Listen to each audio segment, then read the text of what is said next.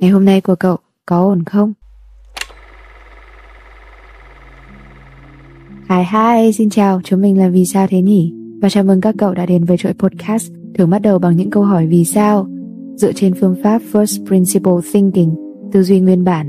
Từ đó mang lại cho cậu những góc nhìn đa chiều về nhiều vấn đề khác nhau trong cuộc sống và để có một tinh thần sống thực sự. Cùng chúng mình đến với tập podcast số này nhé. Có điều gì ẩn nấp sau những nụ cười?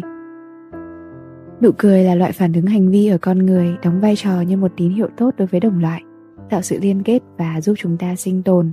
Đó được coi là cách biểu lộ thái độ, tình cảm tự nhiên nhất của con người. Nhà phân tâm học Sigmund Freud đã giải thích rằng tiếng cười biểu trưng cho sự giải khuây trong một mối căng thẳng kìm nén.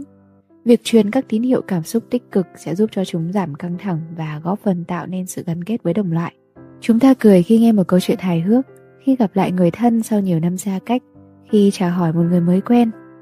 Nụ cười dường như trở thành sứ giả, giúp con người truyền đi thông điệp tình cảm mạnh mẽ hơn bất kỳ một lời nói nào. Trong công việc, một người thân thiện dễ gần, luôn tươi tắn, với nụ cười trên môi, sẽ dễ dàng được mọi người xung quanh yêu quý. Đồng thời, công việc vì thế cũng có phần trôi chảy và nhanh chóng hơn. Ấy nhưng tiếng cười không đơn thuần như vậy. Khác với mấy đứa trẻ, cứ vui là bụng bụng khúc khích. Trong nhiều ngữ cảnh khác nhau, tồn tại rất nhiều kiểu cười với nhiều ý nghĩa khác nhau. Năm một nghìn chín trăm mười ba, học giả Nguyễn Văn Vĩnh đã có một bài viết nhan đề "Gì cũng cười" để phê phán điều ông cho là một thói hư tật xấu của người Việt. Ông viết như sau: An Nam ta có một thói lạ là thế nào cũng cười. Người khen cũng cười, người chê cũng cười. Hay cũng hì, mà giờ cũng hì, quấy cũng hì, nhăn răng hì một tiếng, mọi việc hết nghiêm trang. Từ bao giờ, con người bắt đầu cười, dù lúc đó họ chẳng hề vui. Ta có kiểu cười nhẫn nhục, cười thầm, cười tấu hài, cười đau khổ. Tự chung thì có thể chia nụ cười ra thành hai loại, cười thật và cười giả. Nghĩa là có những nụ cười tự nhiên và những nụ cười gượng gạo. Dù không muốn nhưng vẫn phải cười. Một nụ cười tự nhiên liên quan đến hoạt động đồng thời của hai vùng cơ mặt. Thứ nhất đó chính là cơ gò má chính, kiểm soát khóe miệng, và thứ hai đó chính là cơ vòng mi, kiểm soát khóe mắt. Như vậy, khi chúng ta cười thật hay nụ cười tự nhiên, cả miệng và mắt sẽ cùng cười.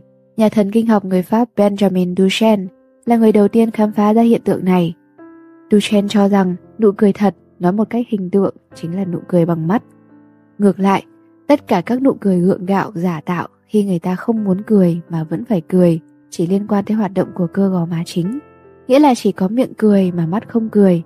Tuy nhiên trên thực tế, người ta rất khó phân biệt được nụ cười thật và nụ cười giả trong giao tiếp bình thường, và đó là một điều đáng sợ. Người đàn ông bạn đang thấy đây chính là Chester Bennington, giọng ca chính của ban nhạc Linkin Park. Bức ảnh vui vẻ tưởng như bình thường này được chụp một vài tiếng trước khi anh ấy tự sát. Trầm cảm, depression, vốn được biết đến như một rối loạn về cảm xúc, có đặc điểm chung là mang đến những cảm giác buồn bã, mất hứng thú trong thời gian dài.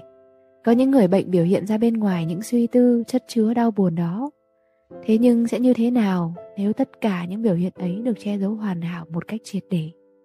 Đó cũng là một trong những vấn đề tâm lý đáng sợ, chứng trầm cảm cười, smiling depression, là chứng trầm cảm chức năng cao hay còn được gọi là rối loạn trầm cảm kéo dài.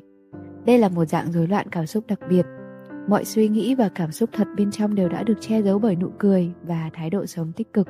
Mặc dù vẻ ngoài luôn lạc quan, hạnh phúc, nhưng bản thân người bệnh phải đấu tranh tư tưởng, giằng xé nội tâm, vật lộn với những mặc cảm, tội lỗi và bi quan về tương lai. Thực tế, trầm cảm cười không có khái niệm y khoa chính thức, vậy nên cậu sẽ không tìm thấy nó trong các tài liệu chuyên ngành. Gọi tên là trầm cảm cười cũng là vì nó thể hiện hai mặt đối lập của một người. Các triệu chứng của căn bệnh này khá ẩn, khó phát hiện, khiến cho ta không kịp thời hỗ trợ cho chính mình hoặc cho người xung quanh. Trong cuốn sách Câu chuyện đằng sau một bác sĩ tâm thần của bác sĩ Nguyễn Trung Nghĩa có thuật lại một câu chuyện như vậy. Buổi sáng thức dậy có cảm giác rất nặng nề, nhưng chỉ cần đánh răng rửa mặt thay đồ thì mình lại cảm nhận được một chút năng lượng đến từ mỗi hoạt động đó. Điều đó làm cho mình có khả năng tiếp tục lên xe và tới công ty. Khi đến công ty và gặp mọi người, mình đã có thể nở nụ cười, giống như nó đã được gắn sẵn ở trên gương mặt mình vậy. Cười đùa vui vẻ với mọi người xung quanh, chẳng ai thấy mình có gì bất thường. Nhưng buổi chiều đi làm về, vừa ngồi lên xe, đầu óc mình bắt đầu ong ong và mình biết nó sắp tới. Chỉ cần bước tới cửa nhà, đặt vội ba lô xuống là tất cả năng lượng dường như rút ra khỏi cơ thể. Mình cạn kiệt, chỉ muốn sụp đổ, nằm đó mãi không muốn dậy nữa. Ban đêm là khoảng thời gian đáng sợ nhất. Lúc đó điều gì thường xuất hiện trong tâm trí của bạn vậy? Đối với những người trầm cảm, lúc này suy nghĩ tiêu cực bắt đầu trỗi dậy, tấn công liên tục vào tâm trí, nhưng xung quanh lại chẳng có gì bảo vệ họ. Ban ngày họ sẽ có người khác ở bên cạnh, hay những công việc khiến cho họ phân tâm, nhưng khi ở một mình, họ trần trụi, dễ bị tổn thương hơn bao giờ hết. Họ ôm lấy thân mình trong màn đêm đen đặc ngộp thở đó rồi tự nhủ: không sao đâu, sáng hôm sau mình sẽ lại thức dậy, đánh răng, rửa mặt và thay đồ. Người trầm cảm không phải lúc nào cũng ở trong trạng thái trầm buồn và đau khổ, mệt mỏi, bế tắc, tuyệt vọng, muốn chết và bi quan về mọi thứ. Họ như sống hai cuộc đời. Có bao giờ cậu tự hỏi sự thật gì đang ẩn nấp đằng sau những nụ cười mà cậu vẫn đang thấy? Đối với những người thể hiện ở những đau khổ ra bên ngoài, người ngoài nhìn vào chưa hiểu thì có thể buông lời đánh giá: sao lúc nào trông cũng ủ rột thế, nếu cứ tiêu cực như vậy thì không ai muốn làm bạn với mày đâu. Thế còn đối với những kẻ che giấu hoàn hảo đầm đầy tiêu cực trong lòng họ thì sao?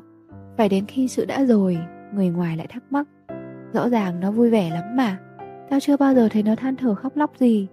Đối với người ngoài, một người trông luôn vui vẻ mà lại buồn có vẻ là một điều bất thường. Ấy nhưng họ đâu biết chính cái bất thường ấy mới chính là phản ứng bình thường.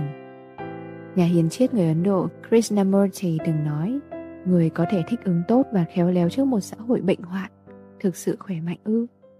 Điều đó có nghĩa là thực chất những điều bình thường ta vốn thấy chưa chắc đã bình thường. Đó đơn giản chỉ là một dạng tưởng tượng và ảo tưởng. Bất thường trong định nghĩa của người đời là gì? Đến tuổi dựng vợ gả chồng mà chưa kết hôn là bất thường. Thích người đồng giới là bất thường. Kết hôn xong không sinh con là bất thường.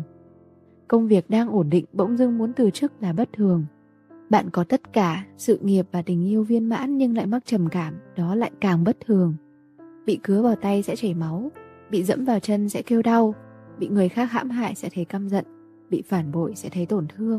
Đó là phản ứng tự nhiên, không thể bình thường hơn được nữa. Nhưng những phản ứng bình thường này lại bị gắn mác như sau: khả năng chống chịu áp lực của cậu kém quá. Là người của công chúng thì phải chuẩn bị tinh thần tiếp nhận ý kiến trái chiều chứ. Lớn tướng như vậy rồi, sao vẫn không hiểu chuyện thế? Thế rồi dần dần, những cái gắn mác này làm cho người ta dần thu mình lại, che giấu đi cảm xúc thật của bản thân. Họ sẽ dần thay thế những đau buồn căng thẳng bằng những câu: không sao, mình vẫn ổn. Và người ngoài cho rằng đó mới là điều không bất thường, được chấp nhận. Tất cả những sự không sao có thực sự không sao không? Tất cả những vẫn ổn đó có thực sự ổn không? Hai chữ bất thường chính là sự kỳ thị xã hội khắc nghiệt nhất. Chúng ta sợ bị gắn mác bất thường nên mới tiếp tục ủng hộ sự bình thường, giấu mọi sự không thoải mái, chật vật nhức nhối ở trong tim xuống tận sâu dưới đáy. Ngoài mặt trưng ra nụ cười và treo trên miệng chính là câu tôi không sao để tiếp tục tiến bước. Nếu cậu tìm kiếm hashtag Face of Depression trên các trang mạng xã hội, cậu sẽ thấy hàng trăm bức ảnh những người mỉm cười hạnh phúc.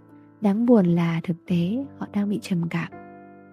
Ngạc nhiên thay, những người này trông bình thường như bao người khác, ít nhất là ở vẻ bề ngoài.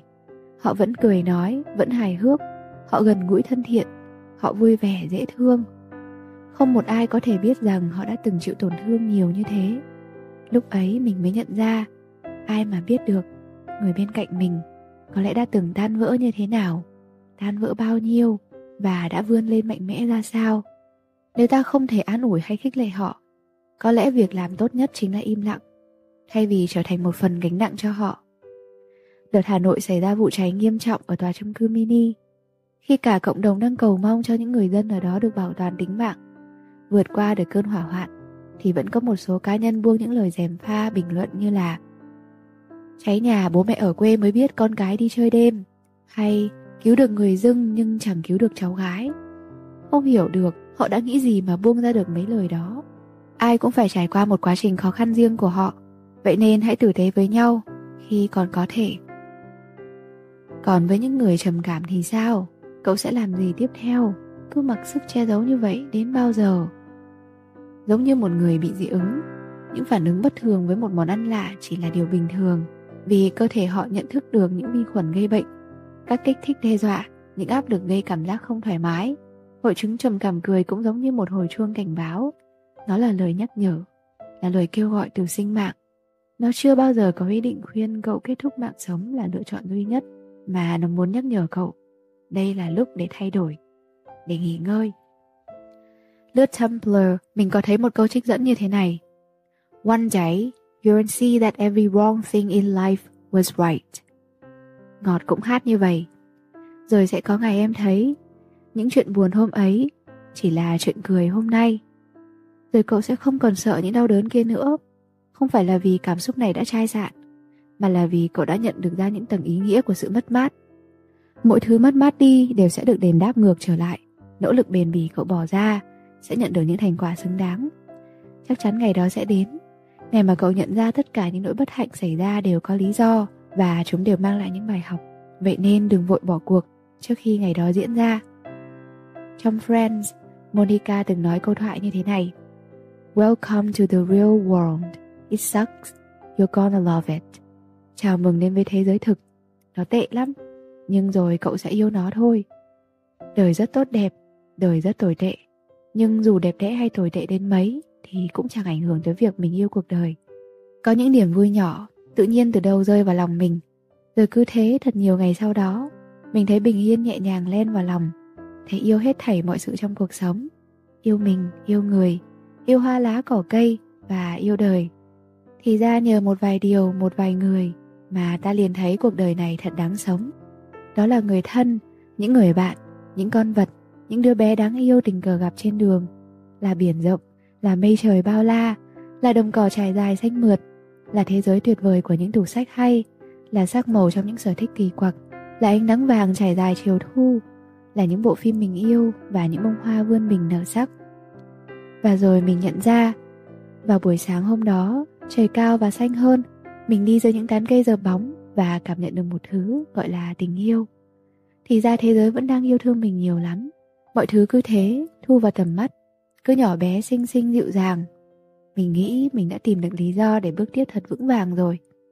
Nụ cười như một bông hoa nở là cả khuôn mặt của cậu trở nên rạng rỡ. Cậu đã bao giờ chỉ vì một nụ cười mà nhớ mãi không quên chưa? Giống như mẹ Teresa từng nói, mỗi lần cậu mỉm cười với một người thì đó là hành động của tình yêu, một món quà cho người đó và là một điều tốt đẹp. Nụ cười cũng tạo ra luật hấp dẫn. Nó thu hút những năng lượng tích cực, rồi cũng từ đó lan rộng những cảm xúc tuyệt vời. Mong cậu sẽ luôn cười thật vui, cười những nụ cười thực sự. I'm not the only traveler who's not repaid his debt. I've been searching for a trail to follow again. Take me back to the night we met, and then I can tell myself what the hell I'm supposed to do, and then I can tell myself